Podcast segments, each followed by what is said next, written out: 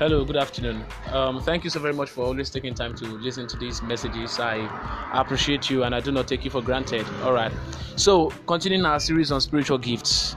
First Corinthians chapter 12 from verse 7. The Bible says, but, but the manifestation of the Spirit is given to each one for the profit of all.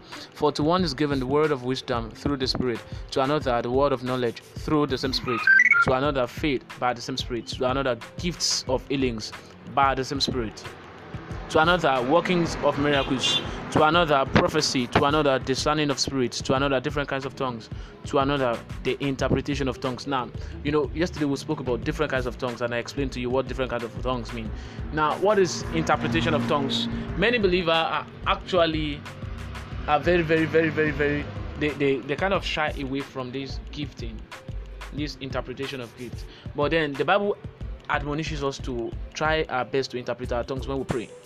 And a lot of believers are like, How do I go about it? How do I start to interpret my tongues? It's very easy, very simple. You see, first of all, let me show you um, instances where the Bible says we should pray that we may interpret.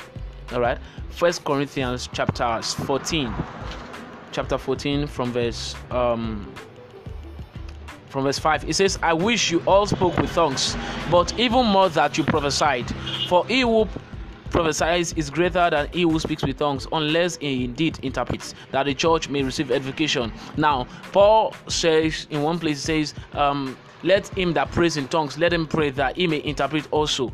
And the reason is because um, when you pray in tongues, you are only benefiting yourself. But when you interpret your tongues, it becomes prophecy. And I've told you prophecy it means edification, comfortation, and exhortation. So when you interpret your tongues, you are edifying another believer you are comforting them.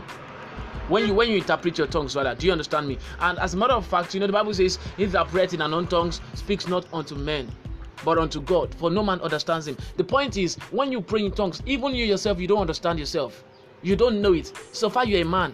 The bible says he that tongues edifies himself. No one understands him. No man no man understands him including himself. He does not understand himself when they pray in tongues. So this pray, the praying in tongues only benefits your spirit. Do you understand me? It produces energy in your spirit that is able to be transferred to your soul.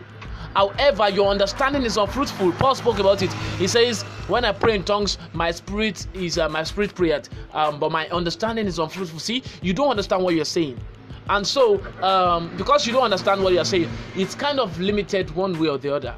Do you understand? Unless you interpret. And how do you interpret tongues? It's very simple.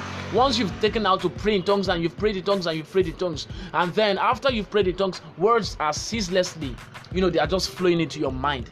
I'm telling you, that is the interpretation of the tongues. When you pre- finish praying in tongues and the words are just coming, you know you are, the, you are not the one thinking about them. They are just coming to your mind. They are kind of surfacing on your mind. You'd know that is the interpretation of the tongues you spoke. All right? Do you understand me? Thank you so very much. I love you.